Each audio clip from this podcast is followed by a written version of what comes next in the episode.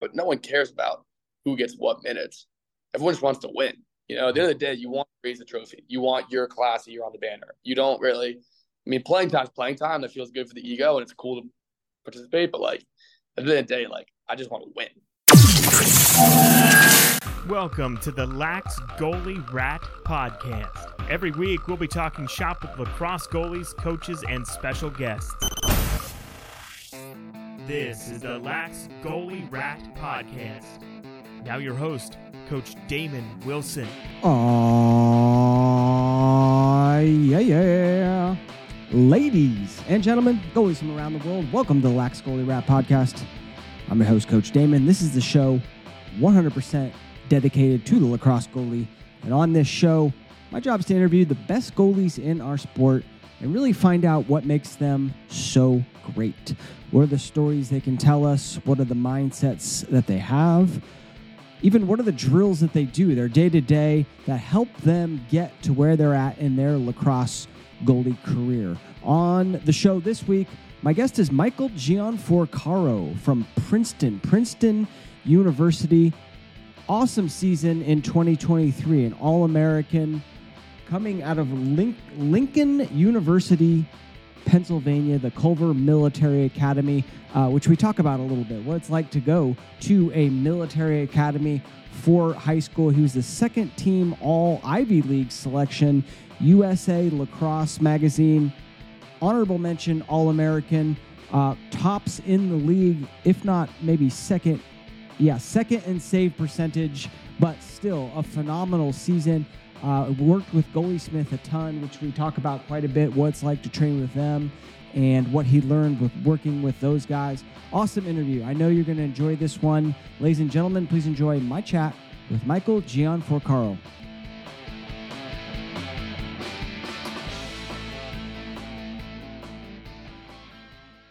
Before we begin this episode, I want to read a word from our sponsor, and that is my own, Lax Goalie Rat Academy. If you're looking to level up your youth's lacrosse goalie game with the best coaches in this sport, the best training tools, and the best goalie community, that's what the Lax Goalie Rat Academy is all about. It's virtual training tools It's going to give your young goalie the confidence to be great so they can go out there, play well, and make you that proud goalie mom or proud goalie dad. There's over 130 hours of content on different areas like drills, techniques, the mental game, lacrosse IQ, offense, defense, how to how to play uh, one-on-one defense. There are stringing tutorials, and there's even sessions on how to coach goalies along with physical training. Everything you need to level up your youth lacrosse goalie game from the best coaches out there PLL, Athletes Unlimited coaches, myself, Coach Damon Wilson. Put a ton of effort into this academy. I think it's an amazing training resource. You can join for just 40 bucks a month, Netflix model. So you come in, 40 bucks for your first month, stay as long as you want, cancel anytime. We also do live coaching sessions, or I should say, I do live coaching sessions about once a month. So you can join those, ask me questions, or really just connect with any number of lacrosse goalie moms, dads, or youth goalies out there. To join, go to laxgoalierat.com slash camp, C-A-M-P, laxgoalierat.com slash C-A-M-P, camp, and you can get started for just 40 bucks for your very first month. laxgoalierat.com slash camp. Hope to see you there. Take care. Pleasure to welcome to the show Princeton goalie Michael Gianforcaro. Michael, how are we doing today? I'm doing well. Thank you for having me on. Absolutely, my man. Well, uh, congrats on a great season last season, but uh, I always like to start this podcast by uh, hearing the story of when you first jumped into goal. Do you remember that? Yeah, so it was probably when I was 10 years old. I was playing for our local town team. And we, when you're 10 years old, you don't have one goalie for the team. So we kind of went back and forth. Uh, some guys taking some games, and I always I played every position except for goalie. So I really wanted to try playing goalie. And my coach was adamant that I wasn't able to play goalie, that I had to play midfield or something else. So eventually, after I persuaded him, he let me play. I went in. I remember it was so vividly. I went in. It was raining. I had my sweatpants on. I let in probably like 15 goals. Played terrible, but I loved it. And when I made one of the few saves I made that day, I was just in love with the position. So that was when I was nine or ten, and then the next year and the year after, I only played goalie from then on. I love it. I love it. You got hooked right from the very beginning. What do you think it was about the goalie position that that sort of hooked you right away?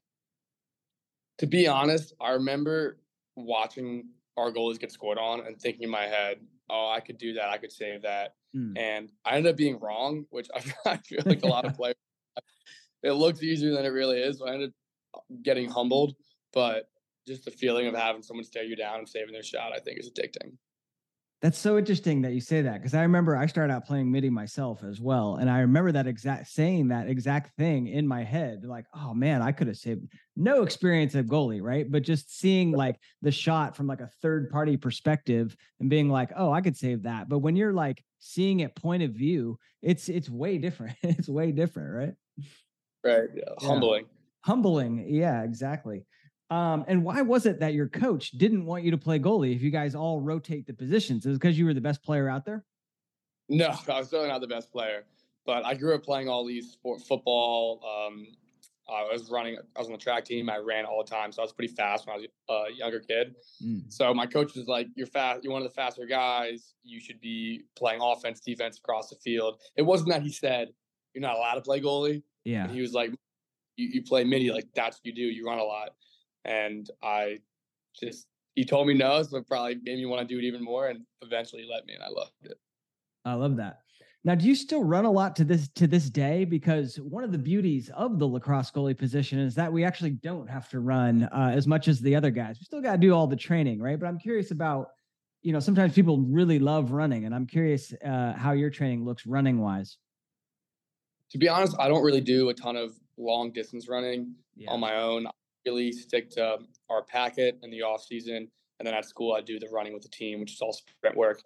Um, I don't really love to run. Like I don't love to go run long distances, and frankly, I don't think it's particularly helpful for goalies. If you like doing that, I think keep doing it if you enjoy it. But if not, I don't. I don't really see a, a big reason to do that or to go start doing it. Yeah, that's what I say too. It's like I'd much rather you go run like three miles than like eat Doritos on the couch, right? like, but but like if we're choosing between three mile runs and like hundred yard sprints, then like definitely the sprints are going to benefit you tremendously as a goalie for what we do, right? That that that mm. explosion muscle, like building those fast twitch muscles. Exactly. That's exactly what I feel. Any kind of shuttle, quick. I mean, if you look at how linemen their run test for an NFL or a, a, college team looks very different from your wide receivers. Yeah. And I feel like of how much linemen move each snap and goalies, it's kind of similar. Like we're kind of, I think we're definitely not the same size as linemen, but it's all of those like linemen, DN, those five yard radius. I mean, we're not really moving past six feet. Yeah. Um, although the last goalie I interviewed for the podcast right before this one was 6'5, 240 at his biggest. So some of them can be as big as linemen. some definitely can. I would not consider myself of that. No, no, and, and me neither. And me neither. So that is really interesting because a lot of people compare like goalies to linebackers because we have that kind of similar stance, right? Mm-hmm. But you're right in that the movement, like right off the whistle, like it is exactly the same as like an offensive lineman or, or defense line, eh, the interior line, where you're just like, bam, that one quick explosive movement, right? Mm-hmm. I think I, I, never played interior line, so I, I don't know. I just watched. I just watched the NFL. Right, I could be completely wrong. I, have not played either, but I think it's. Yeah, I think you hit the nail on the head. Right when the when the yeah. ball gets snapped, God, it's just like quick, like one step in either direction to really read the the guy or the ball. Yeah, I love it. Um, all right. So age 10, you're you're you come back the next season, you're like, I want to play goalie. Uh, do your parents then buy you like all the gear or how, how does that work? So we had uh like the, the rec league would have a set of goalie pads. Okay. And actually played because there was another kid who wanted to play goalie. I played half the game long pole, half the game goalie. So my parents said, I think it's important that you have your own stick so you don't have to keep using someone else's stick for goalie.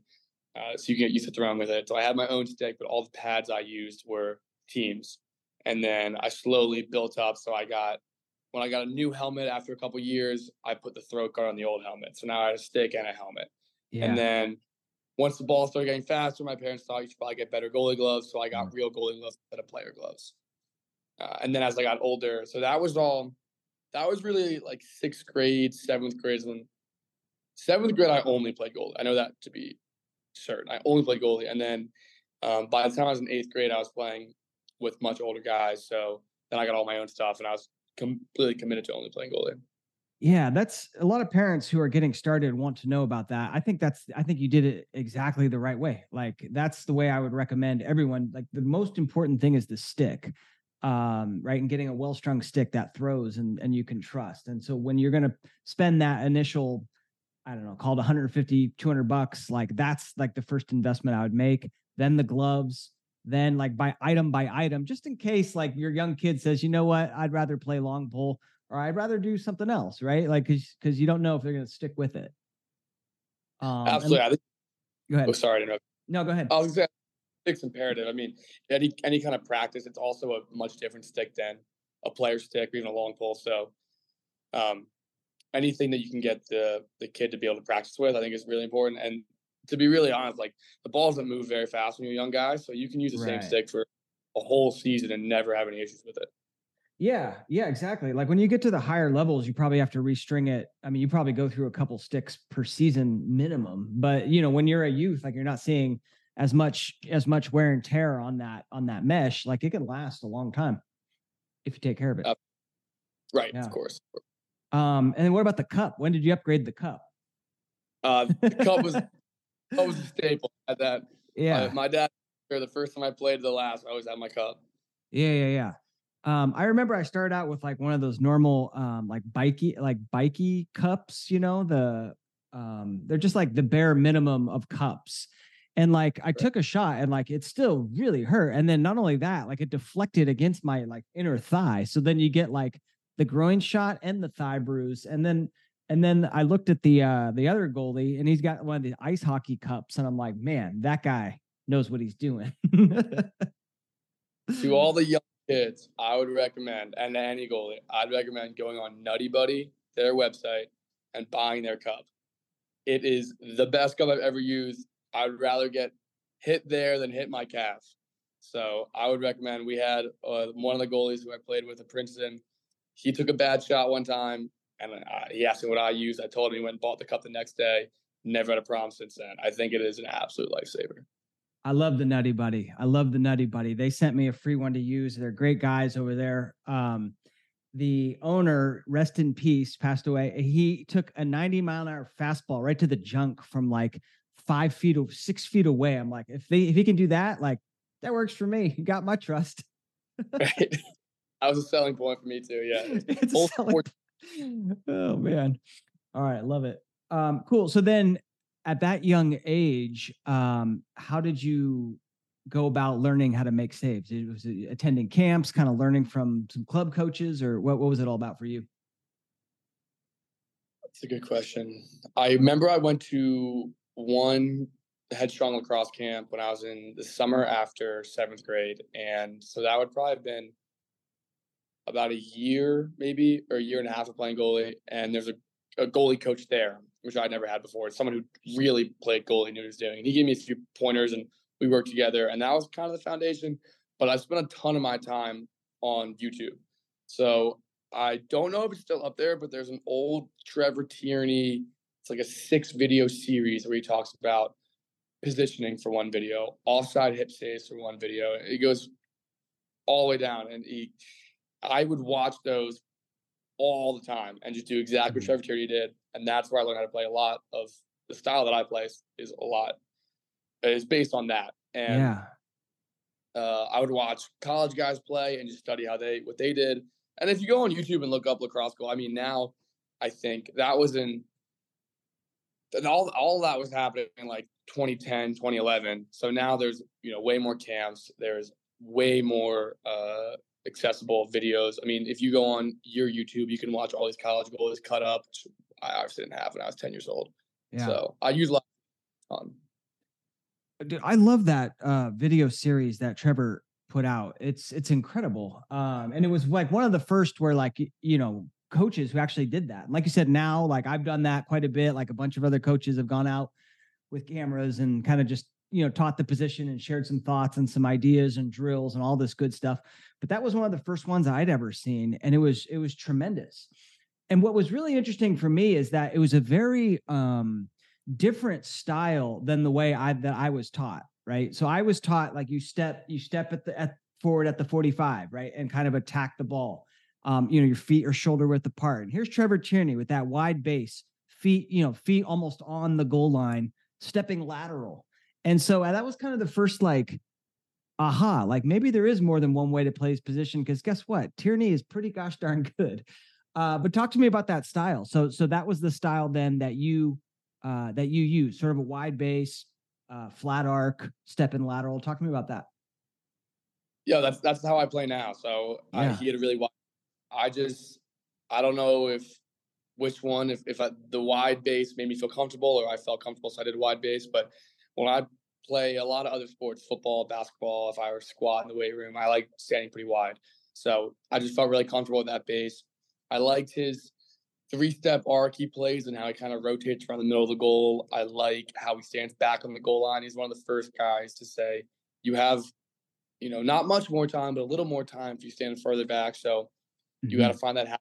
Um, and I've messed around with how far I come out. I, I, wouldn't say that there's one right way to play, but I definitely got a lot of my of my style from him. And then I remember watching the World Games when Canada won in I want to say it was like 2012 when mm-hmm. Dillon Ward had like a million saves. And I remember the announcers talking about a super wide stance. And I'm five eleven on a good day, and Dillon Ward's like six five. So what works well for him doesn't necessarily work for all guys that are my size. Right. But I remember go out my backyard and emulating that style too, which he he plays different arcs, but his stance is is comparable. Um, and that's probably those are two guys that I really base a lot of my positioning off of. Love it.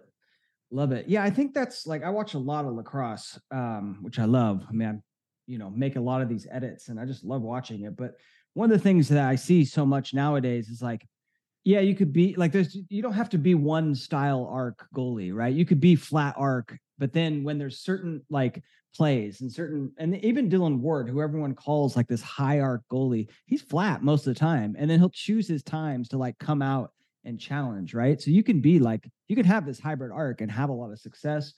Or you can, or you can. I mean, I know goalies that stick to just the flat and have success as well. So more than one way to to make saves, right? 100%. That's something that Coach Madalon Princeton, who played professional goalie for 10 plus years in MLL, he preaches that there's sometimes when you want to be flat, sometimes when you know that the shot's going to jump on you, so you got to get out and beat it.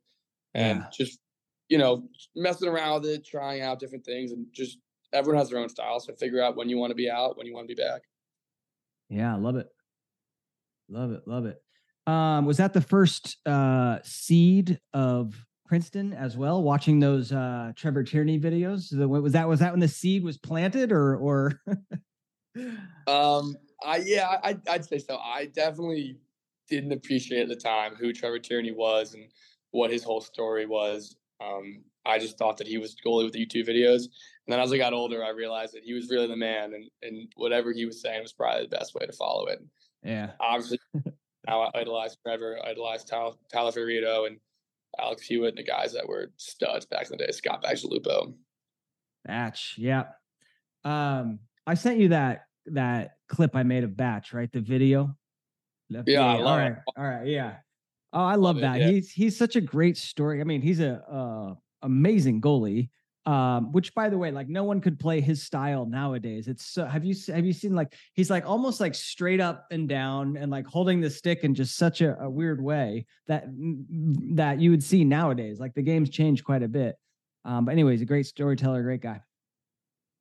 Mm-hmm. Absolutely. Um, all right, so then talk to me a little bit about uh, high school lacrosse. So it says you went to like the Culver Military Academy. Um, was that like a lacrosse decision, or or just that was kind of the school that you wanted to go to? No, that was that was a lacrosse decision. So yeah. the story behind that was I went to a school, it was a small private school in Delaware. So I live in Pennsylvania, right on the PA Delaware line. Um, but so I grew up playing in Pennsylvania with, for the great club team or town team, I guess, called the Avon Grove Wildcats, which they developed. I mean, there's so many college lacrosse players have come out of that program. So I lived there. That's where I learned lacrosse. And then when I was in eighth grade, all of my mom's family, she has five brothers, and she grew up in Delaware. And there's a small private school called Tower Hill in Delaware. And if you know, the only school everyone knows in Delaware is called Salesianum or Sally's. And Tower Hill is like down the block. It's like Sally's little brother, basically. And if we played Sally's, we got beat by 10 goals and they always killed us. But anyway, my mom's family, my older brother, my older sister went to Tower Hill. So when I was in eighth grade, I decided to go there too. They all went for high school. Um, I went a year early. So in eighth grade, I played on the varsity team um, with all the high school kids, and our team was really good for Delaware. We ended up playing playing Sally's when I was in eighth grade. Uh, the game was, I think, 12-2 or 12-4 with probably eight minutes left in the fourth quarter. Lightning. now it was the state semifinals. Lightning called a game. It was 12-4. Uh, that was all. That was all we had. Uh, we got beat pretty bad.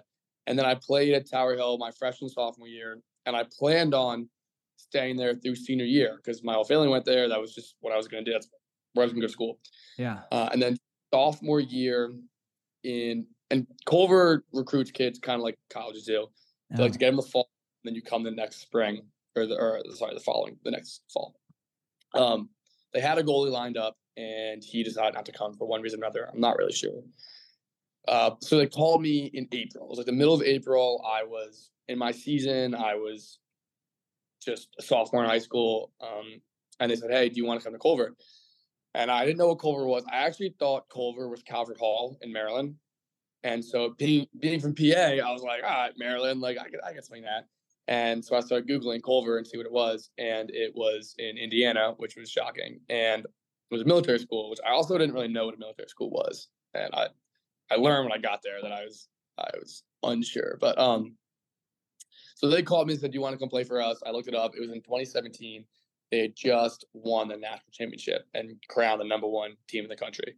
Wow. So I went from being on a team that we competed for the Delaware State Championship, and usually we didn't get past the semifinals, to now a team calling me out the opportunity to be on the best team in the country. So obviously I, I jumped on that. Um, it was a big decision because I live in Pennsylvania. I went to school 12 hours away. Uh, my parents went through a lot to send me there, which I really appreciate. And that was kind of just it literally from the time they first emailed me until the day that I decided the day I visited, accept got accepted into the school and decided to go there was like six weeks.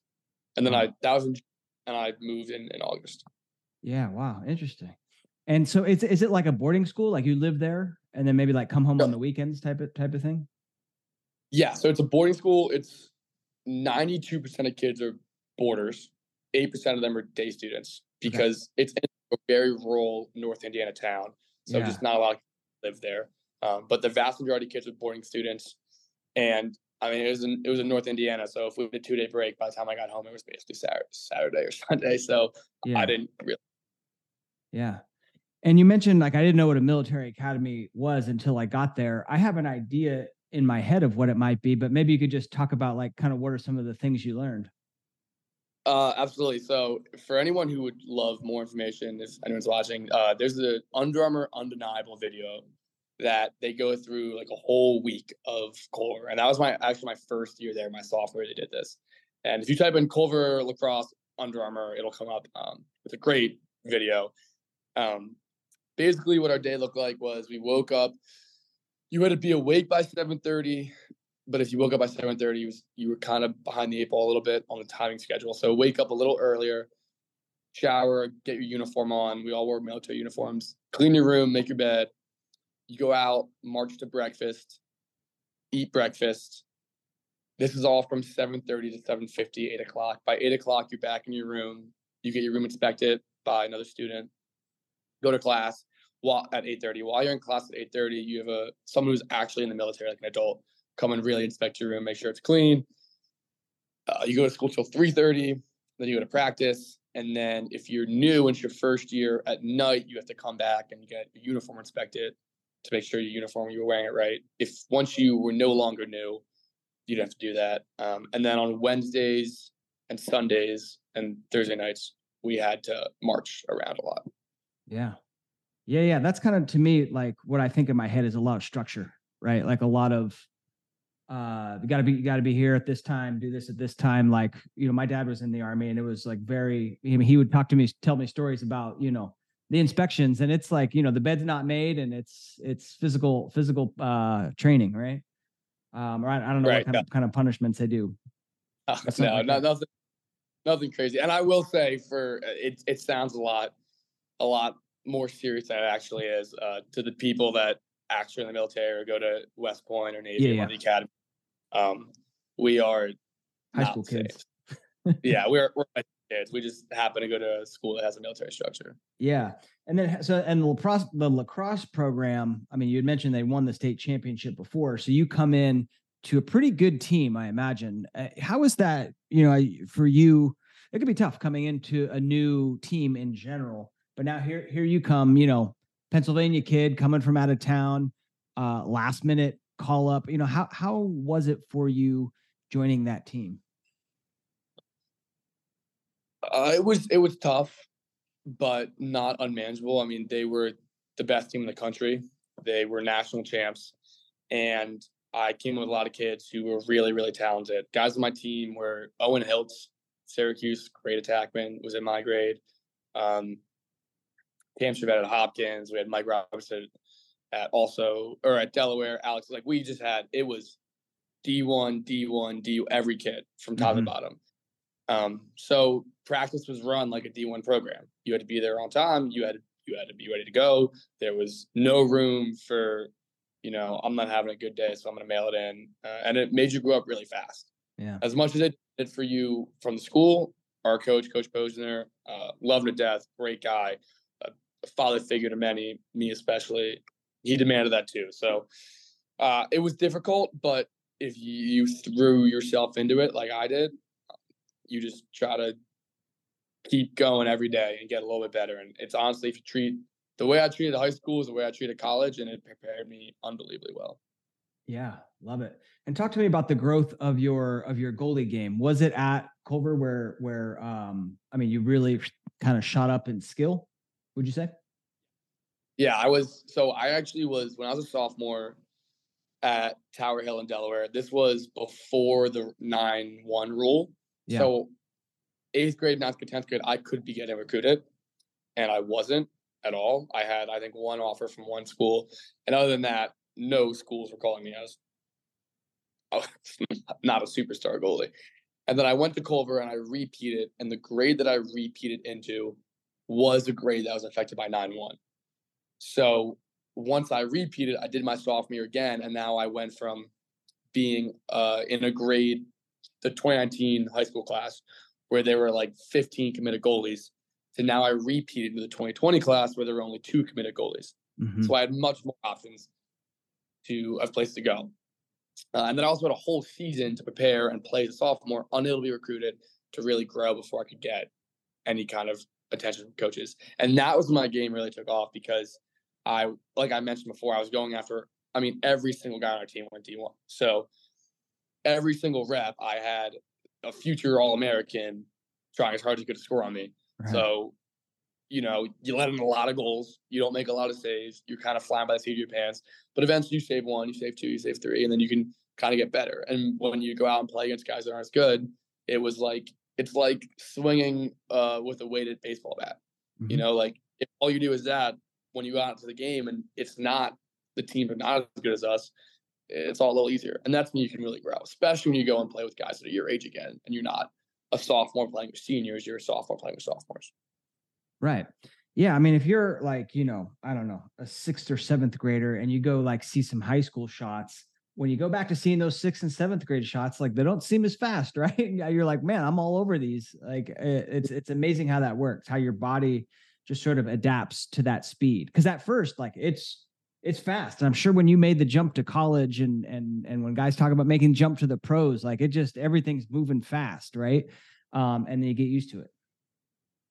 Absolutely, yeah. It's just you gotta just immerse yourself in that environment, and by the time you go back, it's like young kids playing up. You just put everything you have into it, let yourself kind of be put in your place, and then when you go back, you'll you'll be a little better. Yeah. And in terms of your recruiting process, then was like, um, I imagine because there's so many talented kids on your team, like a lot of coaches are watching your games and you guys go, you know, pretty far and playing some meaningful games. They're watching your games. Uh, did you um, have to do like the traditional, you know, I make all these videos and send all these emails to all these coaches like a lot of kids talk about, or or were a lot of coaches kind of coming to you at that point? So before I went to Culver and I was in Delaware, yes, I sent, I had my highlight tapes. I had one for every season, fall, winter, spring. And I'd send out emails, just email after email after email all the time, following up.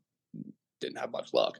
Uh, and then when I went to Culver, because we played on a national scale, um, a lot of coaches would come to our games. And then in the spring, or sorry, the summer, we played in two high school tournaments. So high school teams would play other high school teams. And it was mm-hmm. a summer ball. So it wasn't you know real spring, but it was always had a uh, always had a ton of coaches there. They always watch us play, and they'd come to our games because of where I went to high school. And I probably had a similar experience. A lot of guys that play in the MIA or some of the elite DC or Long Island schools. Like when you look at those guys, like they're pretty fortunate because they go to these elite schools, so the coaches come to them.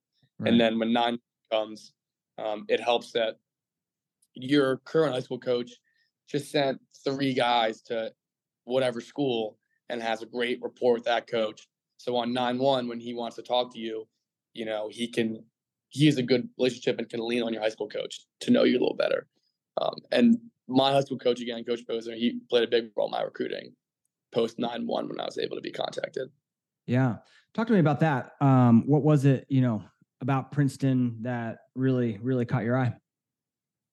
So, I mean, the the education is obviously the biggest selling point. It's been yeah. year ranked number one undergraduate university in America. So, you know, that you're going to graduate with a great degree, which is awesome. But there are other schools that are that have the name has the same amount of weight. So, um, you know, there's a lot of pick from, but Coach Mads or, or Coach Madalon, our head coach, always speaks about the guys in the locker room and how that's the big selling point. Mm-hmm. And that's what it was for me. So I had a couple schools that I wanted to go to or thought about going to. I looked around, met some people, and when I came to Princeton, I felt like it was pretty special. The guys went out of their way to take care of me, be really nice to me, and I also saw how they all interacted with each other. Everyone was really mature, really thoughtful, um, very, very intelligent, and I thought that if I could get myself into that locker room, hopefully that rubs off on me, and I can be like one of those guys and yeah. ultimately that was that was my decision was i just wanted to go to a place um, where i could have these people challenge me all the time yeah love it uh, well, you're just you're coming off a, a, a great season. Congrats on that. All honorable honorable mention, All American. Um, you know, right at the top of the leaderboard, nearly and and save percentage. Just a, a tremendous season. So congrats on that. Um, but I, I, I, want to talk about that because at the beginning, you know, you you weren't the the the pure starter, right? Uh, you were you were splitting time. Um, and a lot of youngsters that you know play club ball that can be that can be pretty common. Uh, you got two two goalies on your club team. Uh, you play the first half. I play the second half. Talk to me about about splitting time because there are some challenges that you know some innate challenges that come with it, right? Splitting time's tough because you're always comparing yourself to the guy you're playing time with. You think that if you have a tough half, tough game, um, if you let in a couple goals, like oh maybe if he was in, he would have saved those and our team would have won because yeah. I put a couple games and lost a couple games, and I felt like, man, maybe I'm maybe maybe my team would be better off if I wasn't playing the this, the half, you know. So then you kind of have to wear some of that weight, um, and it's tough because in my position, the other goalie Griffin Rackauer, who's now at Duke, is like one of my absolute best friends. So and there's just an innate competition. Eventually, one of you is probably going to play. The other one probably isn't going to play. It's kind of binary when it comes to playing goalie. Right. It's tough. Um, so I mean, I would say we had we had an unbelievable relationship, and when he played well, I was happy for him. When I played well, he was happy for me. There was not like any kind of jealousy or um, like passive aggressiveness or pettiness, which is really helpful because then you can both grow and be better and push yourself and push each other. And that was the big thing. Like we push each other every single day in practice. Yeah. If I had a bad day in class or whatever and I wasn't feeling it, I knew that if he came out and made 100 saves, my spot might be gone and vice versa.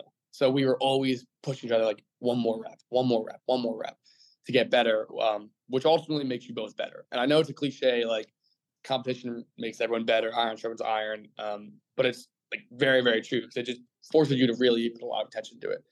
Um, and at the end of the day, like your team's better off because if both of you try as hard as you can, one person will probably win, and then your team has a has a goalie who just put months and months of preparation instead of rolling the balls out and just hoping to make a couple saves come game day. Yeah. Yeah, I love that. It's and it, you're right. It's a tough dynamic, right? Because ultimately, you're a competitive dude. We're all competitive people, uh, and you want that starting spot. But at the same time, like I think what you're saying is like you want the team to win more, you know, and you're going to do anything you can to be a great teammate. You know, even if that means rooting on the other guy if he if he ends up getting if he ends up beating you out, right? Of course. I mean, my sophomore year, Eric Peters is our starting goalie. Senior, we went to the Final Four, lost to Maryland, who ended up being undefeated national champs. And I didn't play one meaningful minute that entire year. And we went to the Final Four, and that was like one of the best years of my life. I mean, I was yeah. it's every in that environment, and I was there in my jersey with my helmet on. Like that was everything. Yeah, sure. and I didn't play at all. So last year we had a really good year. We thought we in the in the beginning of the year we thought we could be really great. We had these expectations, and I mean, play or not, like I can name every national championship that Princeton won. I can name the, the year that they won, but I can't tell you who every single player was. I can't tell you how many minutes everyone got. But no one cares about who gets what minutes. Everyone just wants to win.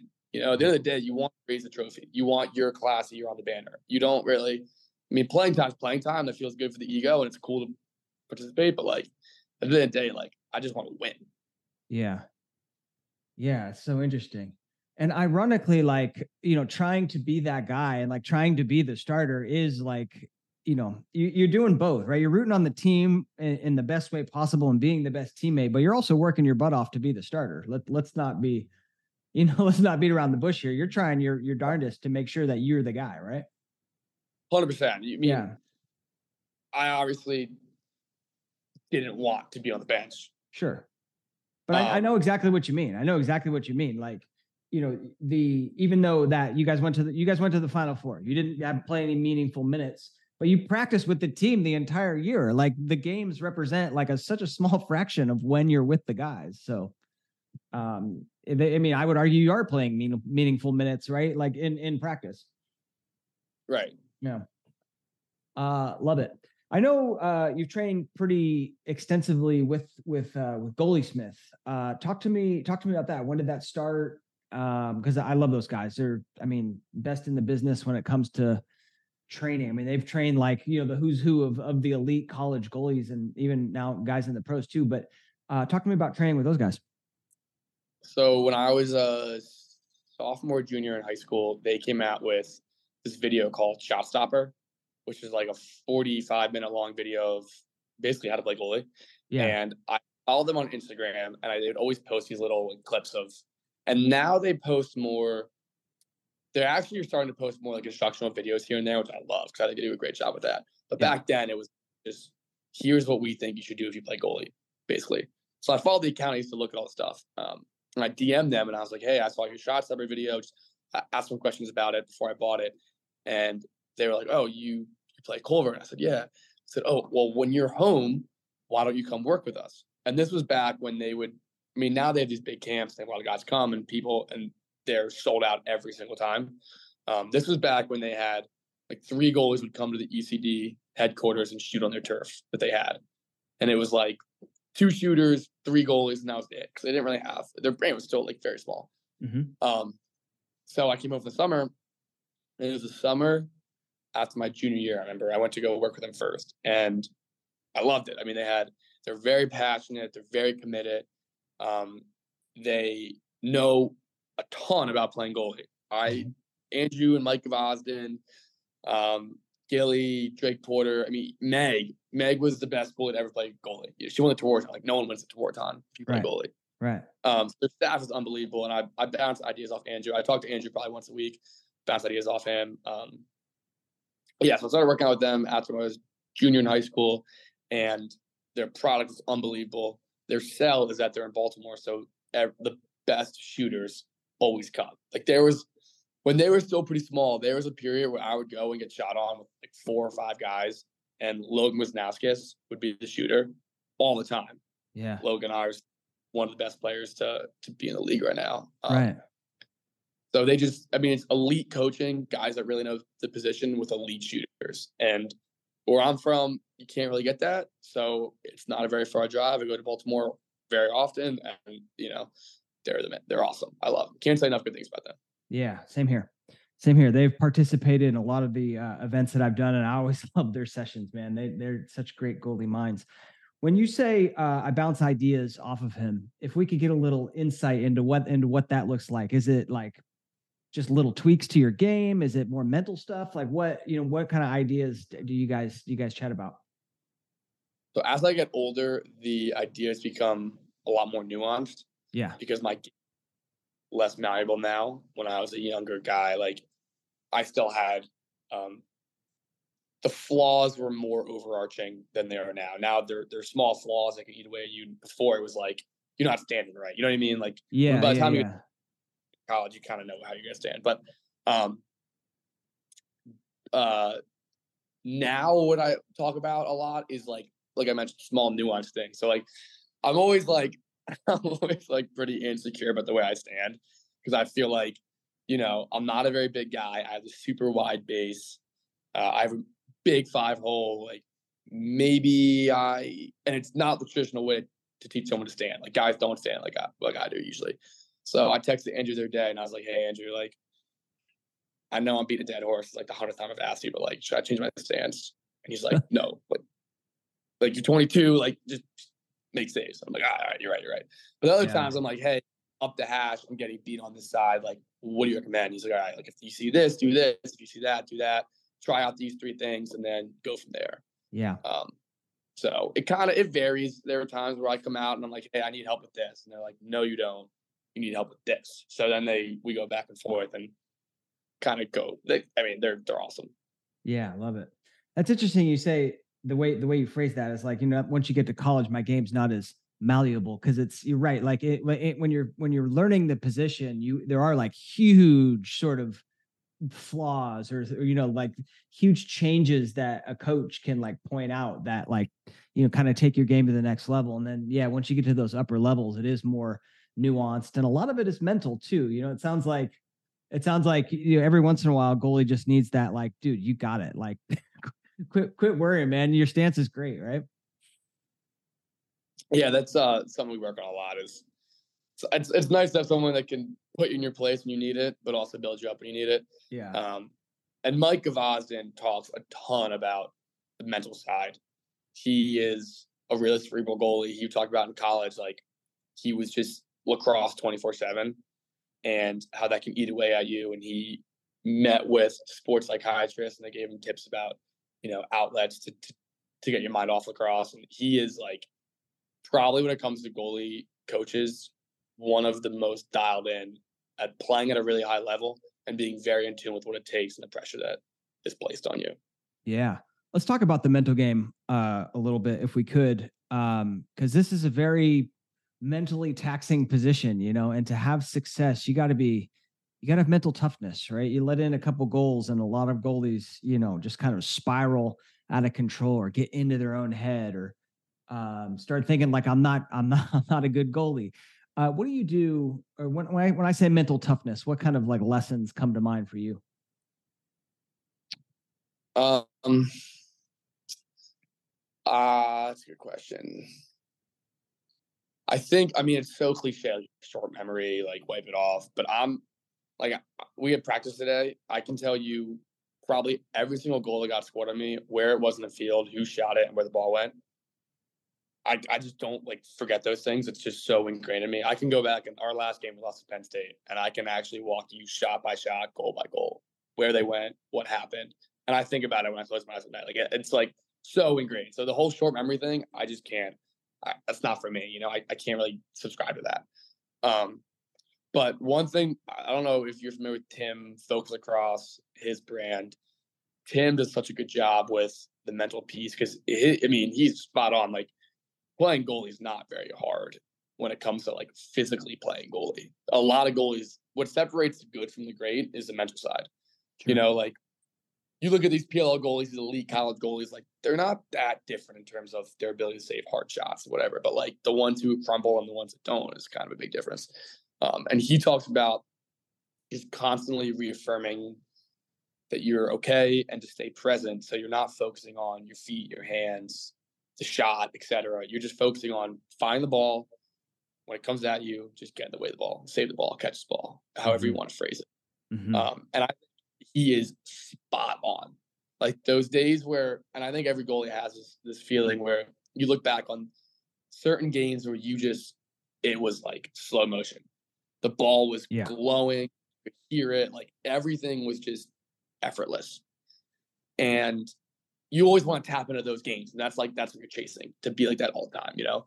But those days, when you think about it, like you were never worried about how your stance was. You were never worried about you what arc you were playing. All you were worried about when I think back and I like remember living those games, I can just see the ball and I can just feel myself go to it. Um, and I was super present in those games. I was not thinking about anything except for just like literally the task at hand. And I think he does a great job highlighting that. And I think it sounds so simple and it, and it it's it's super fundamental, but it's not simple. You know what I mean? Like it's really hard to do, but yeah. it's it's really sorry it's it's simple. It's not easy. It's probably better way to say it. Yeah. Um, so like tapping into it, he he is says is great. Just like be present. Um, just let all the noise go and just find the ball. And that's that's what I try to do every day. I love that. How do you, uh, as somebody who then you know has such a great memory for all the goals given up, or is that just like after the fact? Are, are, in game? Are you you give up a goal and you're like you have the ability to sort of move on and remain present or or when you do give up a goal is there like a specific process or routine that you go through to sort of come back and and and and get get get to be present? Um yeah so so in game as much as i wish i wasn't like this i can still tell you like if you pull me out in the second quarter i can tell you everything just happened. Like i'm just yeah. I'm just that's kind of how i work. I don't know i like i'm i over everything is the high scrutiny. Um, so after I get scored on, what I always do, I turn around, I get the ball, I squeeze as hard as I can, and I just tell myself that like I get all the I, I get angry, I get all the anger out, I get all the anger out in the, the squeeze. Ball, squeeze, yeah, but squeeze the ball. Someone Brian yeah. Dougherty talked. Brian was like, I get the ball, be like, you know, Brian, you're terrible, you're terrible, whatever, like all this you can imagine. Squeeze the ball, and then once you hand it to the ref, like it's over, like it's gone. So get it out, get rid of it. Um, and that's what I try to do. Like I try, so I turn around, get the ball out. You know, you're terrible, you're terrible, whatever, which you're not supposed to say, but like whatever. Throw the ball to the ref, and then I turn around and look at defense. I'm like, all right, usually damage control, right? Like how often in a college game can you actually look and diagnose what went wrong? Like very, very seldom. So I like to kind of play damage control. Like if it's a shot that I probably should have saved, even if I maybe I shouldn't have, but like I thought was a chance, my fault move on. Like I got you guys on me. It's not probably on me, but like, what are you gonna do? Say it's your fault? Like that doesn't help anyone, you know. So uh try to just quick damage control. If it is something like, hey guys, the scout said that we're gonna do this and we didn't just do that, then like quick reminder. But like the whole huddle up for a minute, I think is pointless. So just you know, everyone calm down. It's okay, get it out. And then while I do the face off, reset the ball in my head, I'm just thinking to myself, like, what did I do wrong on that shot? And a lot of times, if I get scored on, what I did wrong is I never saw the ball. So if it's an in tight goal, I'm like, you know what, like whatever. I'm not perfect, whatever. But if it's anything from like six yards and out, I think in my head, like, did I see the ball? And I can think of one super clear. There's a kid, his name, I can't remember his name. His last name Smith. He plays at Penn. It was an Ivy League championship. He caught it.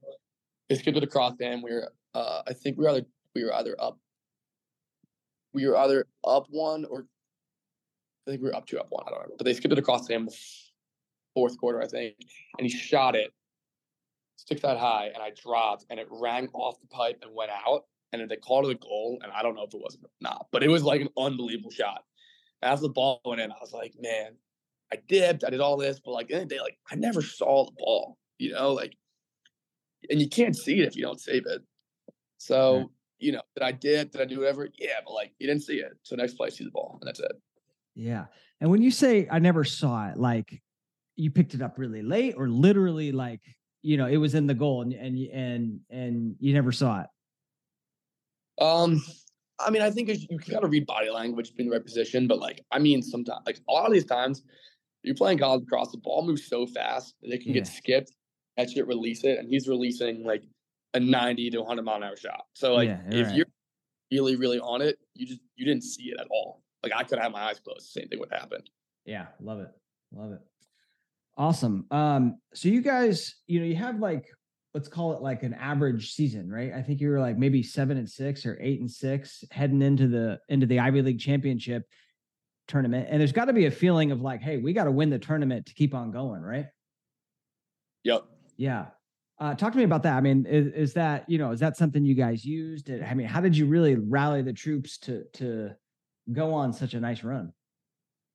So we had we have every day before practice, we stretch, bring up a circle, quick message from one of the captains, one of the seniors, and then go to practice. And for about, excuse me, two weeks leading up to that game, the message was, look, if we lose, like at large bid is gone. Yeah. The year before, Final Four year, we didn't even make the Ivy tournament. We were in fifth place in the Ivy. We got an at large bid as like one of the best teams. Like we were top. We might have been like four or five. I don't remember, but like we had home games. You know, because we beat Georgetown, and that was a great win for us, and that got us an at-large bid. But like this year, that's not happening. So we brought up like, look, fellas, like at-large bid is over. That's not our thing. Our our RPI is horrible. Like so, flush that. The only way that we can get in is if we win Ivy games. So even though we have two Ivy games left, if we lose this game, we're done. So we're playing playoff lacrosse right now.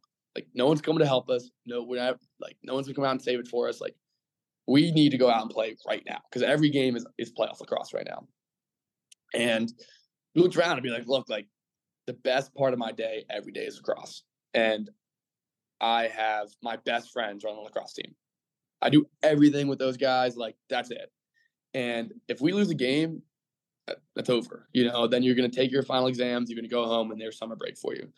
Uh, and we were just fighting every day to not let that happen. We just kept saying like another win is one more practice we can be together because you only yeah. guaranteed certain practices. You win Saturday, awesome. You now have five practices left, and then you got to win again to get five more. So it was basically like, look, fellas, like if you love this, give everything you have. If we lose games, we're done. So just embrace it, cherish it, and play so we can keep playing together. Oh man, I love that so much. That gets that gets me pumped. feel like feel like getting out there and, stra- and strapping on, playing some lacrosse right now.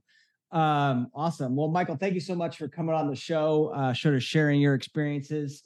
Um, I think we hit it all, huh? Any anything else? Any other stories you want to tell, or or things you feel like we missed? Uh, not that I can think of, but I appreciate you having me on. And I mean, some great questions. A lot of a lot of tough ones to think about. Yeah, I like it. Um, what kind of stick setup do you use these days? So I use the ECD impact head. I use a semi-hard impact mesh. I am using a side tie. I think it's an S shaft. Um, but the Eclipse 3 just came out and I string my sticks. So I got a great pattern in my impact that I really liked. I'm working on finding a, a pattern in the Eclipse 3 and seeing if I like that one better than the impact or not. But so right now it's impact, impact, side tie. It might be Eclipse 3, Hero Mesh, side tie. I don't know yet. Yeah, all right. Um, I got my. I love the impact. It is it is so light. I mean, my hand. I I have like a. uh this is a StringKing 135 gram like attack shaft on here, and this thing feels like a feather. Like I feel so fast with this thing. I don't know if you if you feel the same. I love it. Yeah. Yeah. great head. All right. Couple couple impact fans, but well, I mean the the Eclipse three is also a great head as well. So we'll, but I don't know. I haven't um I need to I need to play with it more and talk to more goalies who have used it. But you haven't you haven't have you been uh, playing with it yet, or you just started? No. So our two uh, other goalies in the team, I strung up theirs yesterday, so they both use it in practice today. So I've like taken okay. some shots with it, felt it. Um, it it seems really really stiff compared to other heads. They bulk up the scoop and uh, the sidewall, so it seems like a lot of the shots go off the top of your stick and go in. Yeah, it seems like greatly reduce that. Um, everything about it just seems like stiffer up top. So I don't know yet, but uh, I'll let you know once I once I figure out a pattern if I ever like it. Yeah, yeah, definitely. Keep me keep me posted. Now, do you guys get you know as a as a D1 program? Do you get any equipment that you want, or are you out of pocket to get some of these other heads that might not be a uh that your school doesn't? I don't know, like sponsored by or whatever the right term is. Yeah, so we're Nike STX. So anything Nike or STX get the mesh we have uh, StringKing and ECD. Uh, I don't know deals, I guess you call it. So we get all the mesh. The the heads we don't get for free if it's a non Nike STX unless you're a specialist. So faceoff guys and goalies can use other brands. Um, I'm pretty sure that we can use ECD as a goalie because ECD is not.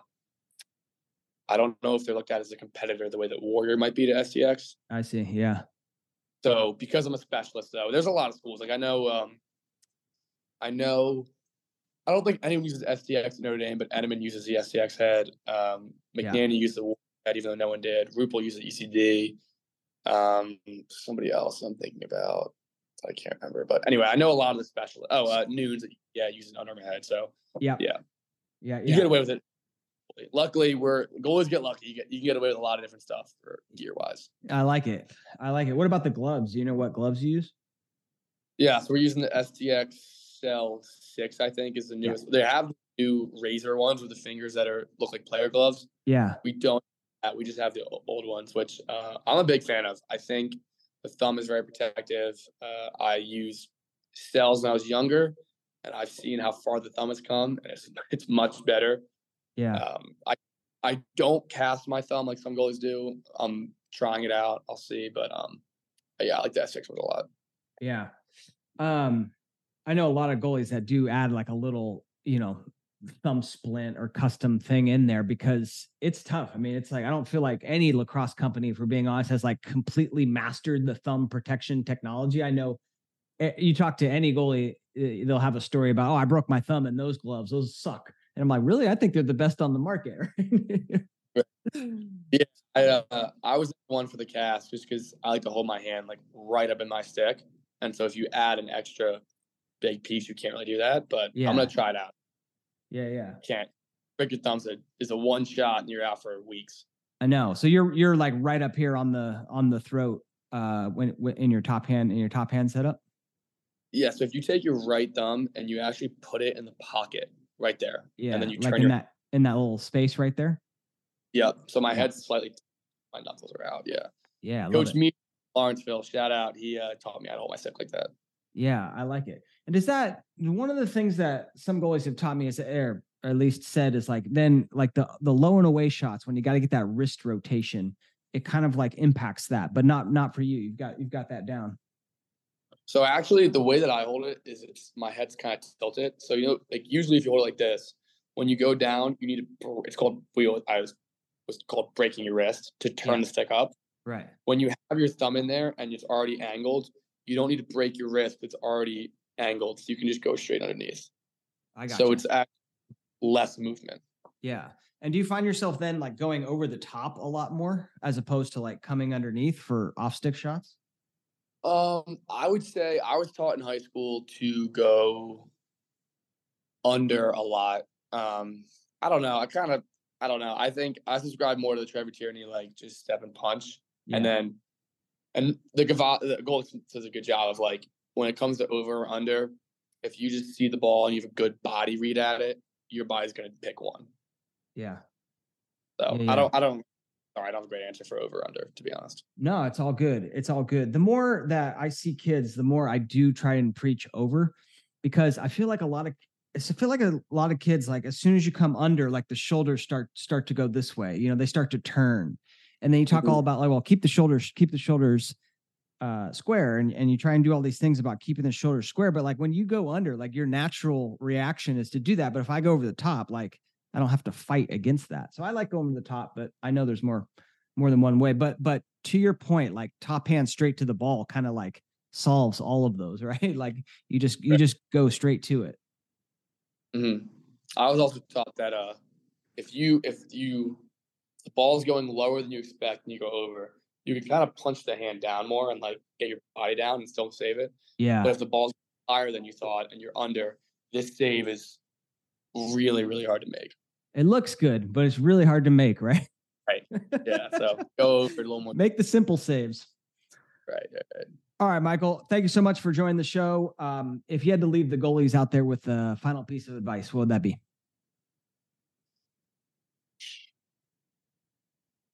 Um, great question. Uh, just if you want to play at the next level, whether it's middle school to high school, high school to college, college pro, which I don't really know anything about, but um, just do everything you can to learn the position, play the position, just absolutely dive into it with everything you have. All right, my man. Good luck in the upcoming season. Thank you very much. I appreciate it. So there you have it. Hope you enjoyed that episode. That was Princeton goalie Michael Gianforcaro. Awesome to sit down and chat lacrosse goalie with him. He's going to have another amazing season for those Princeton Tigers. Can he take them back to the promised land? That's what we'll be waiting to see in 2024. Going to be awesome to watch him suited up uh, for Princeton.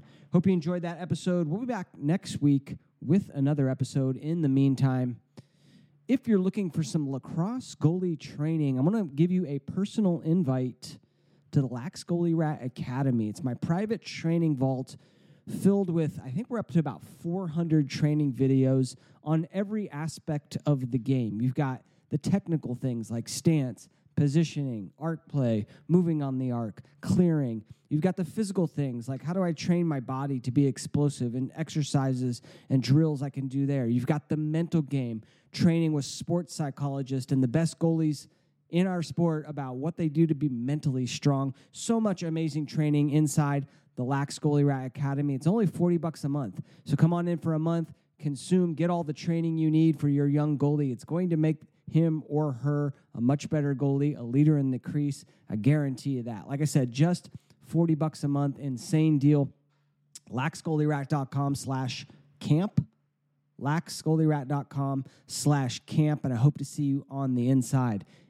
That'll do it for this week. As I mentioned, in the meantime, get out there, get some work in, do well, be well. Coach Damon, take care. You've been listening to the Lax Goalie Rat Podcast with your host, Coach Damon Wilson.